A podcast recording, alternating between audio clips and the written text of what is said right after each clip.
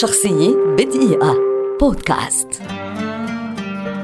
وجيه نحلة رسام لبناني شهير، ولد في بيروت عام ألف وتسعمائة واثنين وثلاثين، ويعد واحدا من أبرز الفنانين التشكيليين المعاصرين، ليس على صعيد لبنان فحسب بل على مستوى العالم العربي. بدأ الرسم في سن صغيرة، درس الهندسة المعمارية لكنه تحول إلى الفن التشكيلي الذي تعلمه بنفسه ومارس أجناسه واتجاهاته كافة.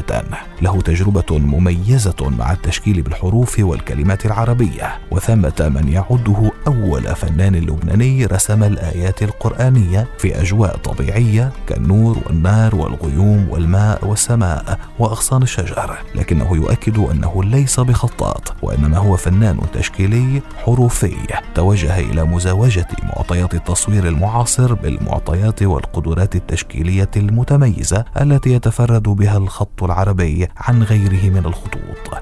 نزعة التأمل لديه قادته إلى نزعة التحرر من كل ما هو مألوف، وهذا ما دفعه إلى السير عكس التيار. اختبر كل التقنيات الفنية في العالم ومارسها، اشتغل في حقل الرسم والتصوير والنحت والحفر المطبوع، وتعلم السيراميك وأخذ تقنيات الغرب في التجريد، لكنه نفذه بروحيته.